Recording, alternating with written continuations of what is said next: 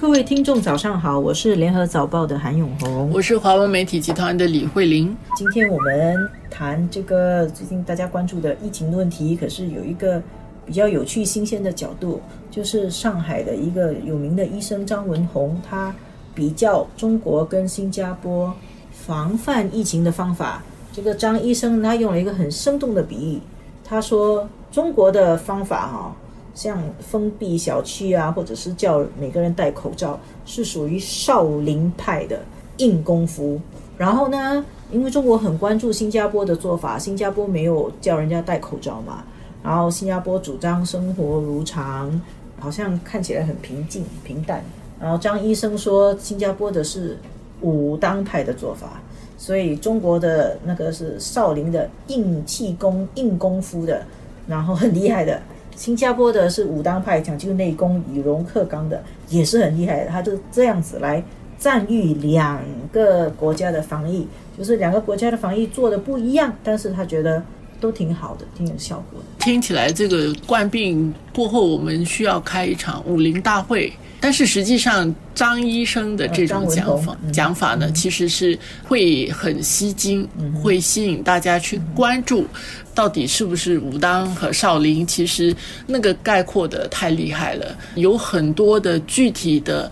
两边的医疗体系的呃不同的一些做法，很多的细节，其实在这次开始的时候，大家就特别关注这两个地方的医疗体系是怎么样，从不了解到多了解一些，然后。现在再往下，大家也在看其他地方的医疗体系是怎么样。我想很多的这些制度，它也跟当地的文化其实也有关系的。所以这整个很难很快的就去断定，他说或者是进一步去说谁优谁劣，其实都不是太适当，也更不是时候。其实我非常同意你说的那个不是时候。其实张文宏医生他说的很有趣啊。我们同时看到《纽约时报》有篇报道，它不是比喻成武当跟少林，它是比喻成一种是中世纪的做法，一种是现代的做法。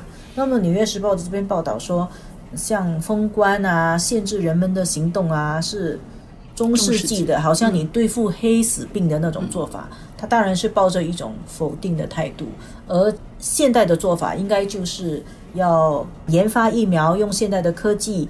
还有找到更好的治疗方法，还有做 contact tracing 追踪病患。他《纽约时报》认为这才是现代的做法。不过，《纽约时报》的这篇报道也没有评论评论啊，他也没有否认，其实封关在这次疫情中发挥了作用。所以，如果我们去看那个张文宏医生讲的“武当少林”，客观的来讲，也不能够完全排斥嗯彼此。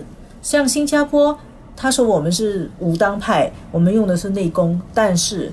我们也有采取封关的做法的，嗯，这个刚刚决定的啊，刚刚本来我们之前就讲了，在过去十四天内去过中国大陆的，禁止到新加坡来。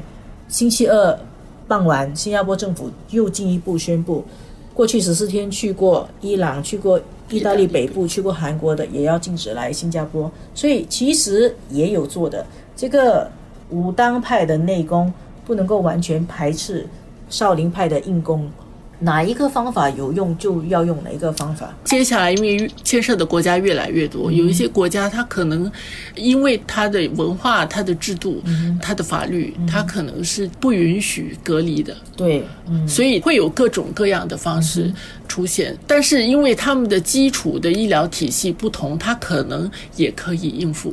也可能它的地理环境不同，就是应对的这个时机其实不一样。新加坡跟中国在这方面其实就很不一样。当时候，中国因为是错过了呃最早最早的时候，新加坡是比较早提高这个警惕，所以应对起来有这个差别。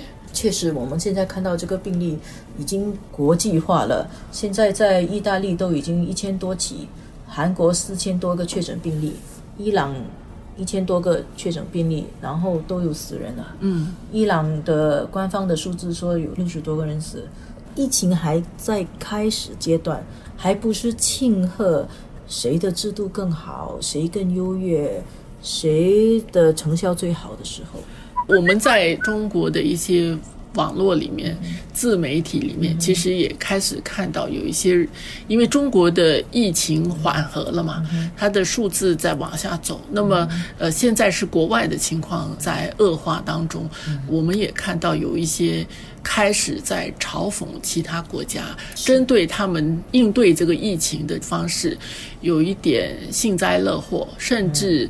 中国青年报有一篇文章，我觉得非常的中肯。他他的题目本身，他认为应该要停止妖魔化外国的抗议啊，国人就是他讲的是中国人啊的世界观，别被营销号给毁了。嗯，我觉得需要有这样清醒的意识。